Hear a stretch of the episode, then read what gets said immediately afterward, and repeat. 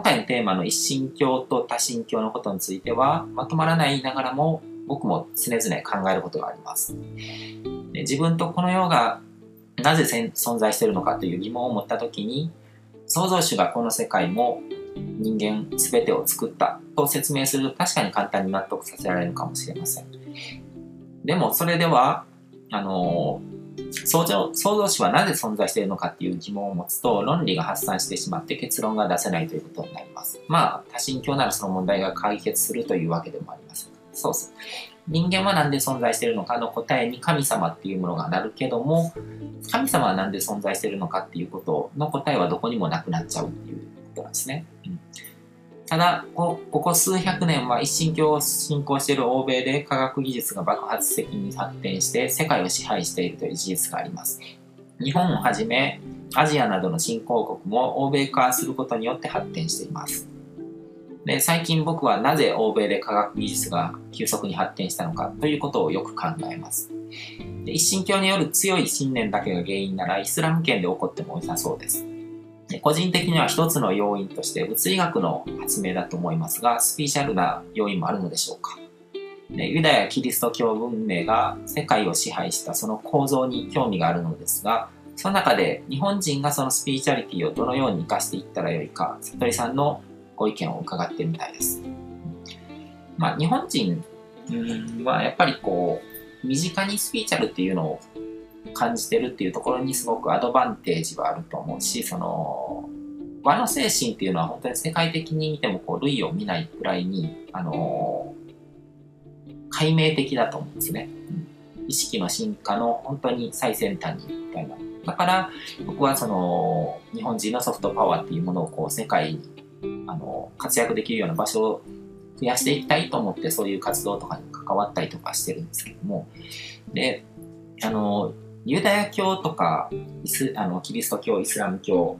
あのまあ、アブラハムの神っていうものを信じるこう経典の民ですよね。その旧約聖書っていうものから始まるその経典っていうものによってこう神殿体系を築いてきてる人たちなんですけどもこの質問きっかけに僕もちょっと考えてみてなんかいろいろと気づいたこととかがあるので、まあ、シェアしていこうと思うんですけどもあのユダヤ教っていうのは結構、まあ、それぞれ僕、あの、興味持って調べた時期があって、ユダヤ教っていうのにすごく、まあ、ユダヤ教をもともと興味持ったのは、あの、陰謀論とかに出会えた頃が初めてだったんですね。初め、あの、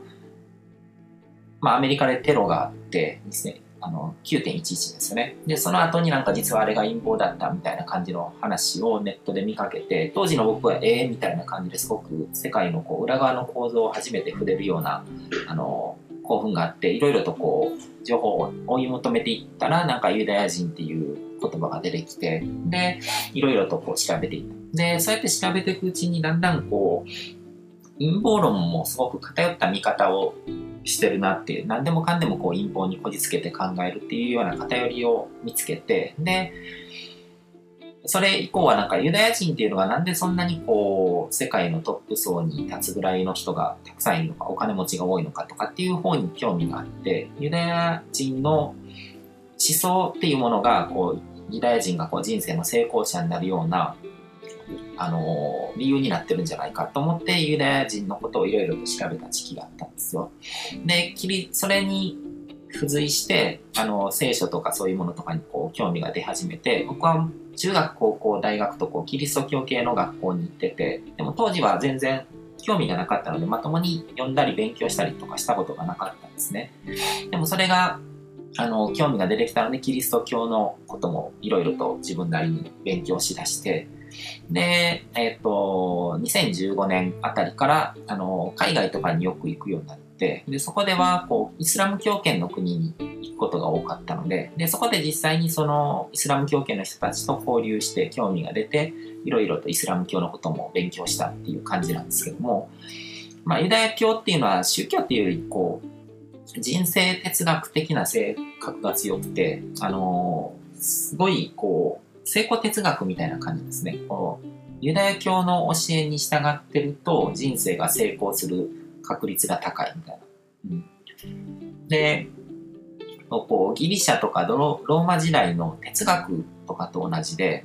哲学っていう学問はもともとその単純労働とか奴隷制とかによって単純労働から解放された貴族とか支配階級とか知識層みたいなそういう選ばれた人間が学んで身につけるものっていうそういうものだったんですね。であの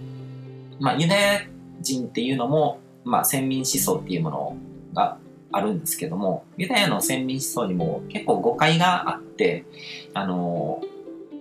まあ私たちは選ばれた民だみたいなすごいなんかこう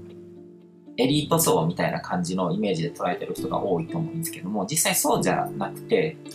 ユダヤ人っていうのはこう神と契約したあの人たちっていうあの風に自分たちを言ってるんですけどもそれが神との契約っていうのは聖書の教え聖書には神様の言葉が載ってるっていう前提があってで聖書の教えに従って神の声を聞いて学んで自分を磨き続ける生き方を選んだ人のことをユダヤ人って言うんですよ。うん、その立法とかそういうものに従って生きるっていうだから自分を律するっていう生き方を選んだ人たちっていうのが先民なんですよ。で、ユダヤ人っていうのは別に民族としてユダヤ人があるわけじゃなくて、ユダヤ教を信仰してる人はみんなユダヤ人なんですよ。とか、そのユダヤ人のこう両親から生まれた子供っていうのはユダヤ人なんですね。うん、だから、あの、先民思想っていうとなんかすごく入多的なイメージがあるけども、でも実際のところなんかユダヤ人になろうと思ったら誰でもなれるんですよ。実際に日本人でユダヤ人になった人とかもいて、兄弟卒の人とかでいてるんですけども、その人のブログとかで僕ユダヤ教のこととかユダヤ人のこととかすごく勉強したんですけども、うん。で、その民族的人種的な差別をして先民って言ってるわけでもないんですよね。まあ多少なんかやっぱりこう、頭のいい人のあれでこう自分たちはすごく勉強して自分あの自分に厳しく立法にあの守って生きてるけどもあの他の人たちはそういうことをやってないからあの落ちこぼれだみたいな感じに見てる人もいることはいるとは思うんですけどもでもその人種差別とかそういうものではないんですね。うん、でそれに対してキリスト教っていうのはもっと大衆的なものでだからユダヤ教の教えが厳しすぎて、こう、あの、そこからはみ出てしまった人たちに対して、こう、救いっていうものを説いたのがイエス・キリストなんで、そこで、こう、神の普遍的な愛とか、そういうものを説いたのが、それがすごく大衆受けが良くて、まあ、日本でいうところの浄土真宗みたいなイメージですね。あれもなんか、こう、もともと仏教っていうものが貴族とかのものだったのが、あの一般の農民たちも、まあ、南無阿弥陀仏って捉えあの唱えるだけで阿弥陀様とこうご縁ができて極楽浄土に行けるっていうことそういう救いをあのもたらした信仰なんですけどもキリスト教もそういうこう間口を広げてこうハードルを低くして立法とか守れてないけどもあなたたちはみんな神に愛されてて救われるんですよっていうことで広がったんですね。でその中から生まれたプロテスタントっていうものが、あの、結構禁欲的で、だからキリスト教はそうやってこう、優しい教えになってたので、なんか堕落する人が結構出ちゃったんですね。で、それへの反動で、その、プロテスタントっていうものが生まれてきて、で、プロテスタントはこう禁欲的で、で、ユダヤ教的に先祖返りしてるようなイメージなんですけども、禁欲的禁欲的で勤勉で自分を律する人間たちがプロテスタントの人たちで、で、ユダヤ人もそういう性格があるわけじゃないですか。なんかそういう人たちが社会の大きな変革を起こしたりとか、こう物理学とかの学問を発展させるのって、まあ当然の帰結とも言えるんですね。別にその思想的にどういうことをやってるかとかじゃなくて、その自分を律して生きるっていう、こう自分を磨き続けながら生きるっていうことにすごく価値を感じる人たちなので、だから、その、まあ、天才が生まれやすくなるし、人生の成功者も生まれやすくなる。だから、アメリカとかイギリスとかプロテスタントの国っていうのは、その国際的にもすごく強い国になりやすい。経済的にもすごく豊かな国になりやすいっていう感じですね。で、それに対して、イスラム教っていうのは、あの、地域性が反映されてるんですね。中東とか北アフリカみたいなそういう過酷な地で人々が平和に共同体としてこう幸せに暮らしていくための具体的な方法論が語られてるんですよ。だからイスラム教の神様っていう言い方が正しいのか分からないんですけどもイスラム教の教えの中にはあの豚を食べてはならないとかっていうのが入ってるんですけどあれはああいうあの中東とかの辺りとかでは豚肉とかって傷みやすいからあのそれを食べて死んじゃう人とかが多かったんですよねだからそういうこともその競技の中に含めてしまってああいう場所でその人々が平和的にこう共同体としてこうまとまってこう生きていくために必要な教えがまとめられてるっていうイメージなんですよね。であのイスラム教では神様の存在って本当にこう畏怖の対象みたいな感じで本当にこう人間と完全にこう隔絶されたものっていうイメージででユダヤ教とかキリスト教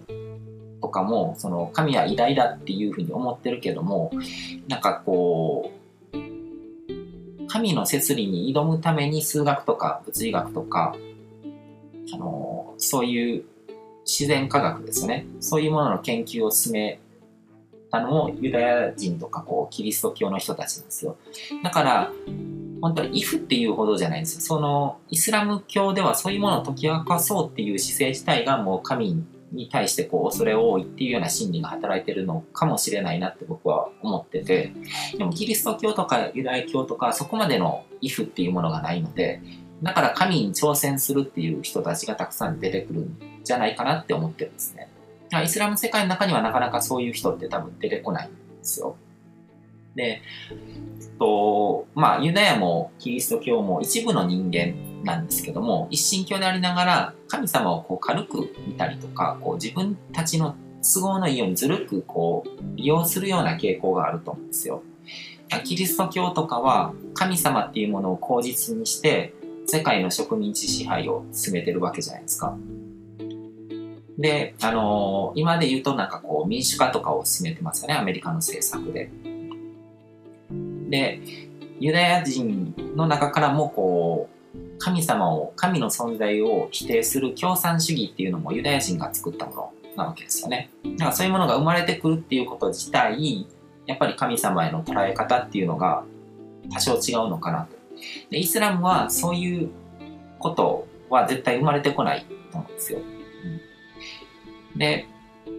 イスラムのこうテロリストなんかもこう神様を利用してるように見えるけどもでもあれってこう実際のところ神を利用するのがうまいキリスト教徒とかユダヤ教徒にこうそそのかされてるだけなんですね。その後ろにいるのって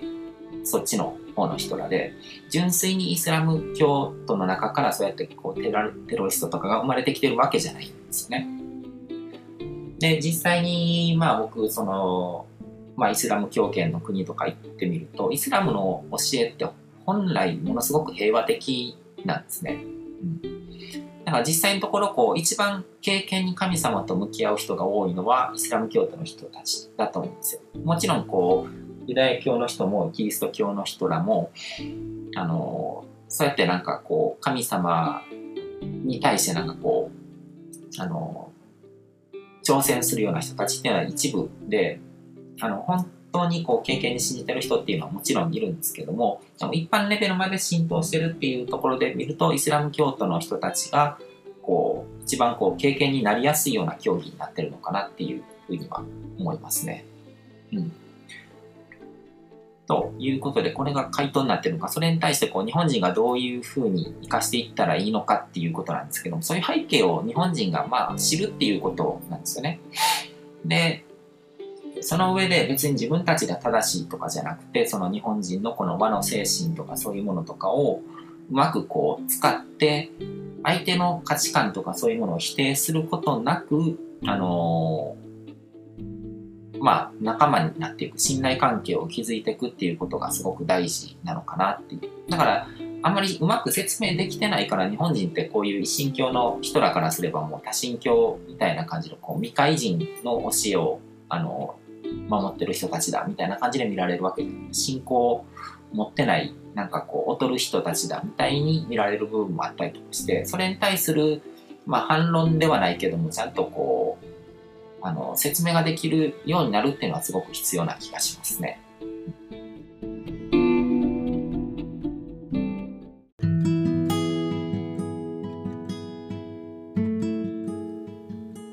回も最後まで聞いていただいてどうもありがとうございます。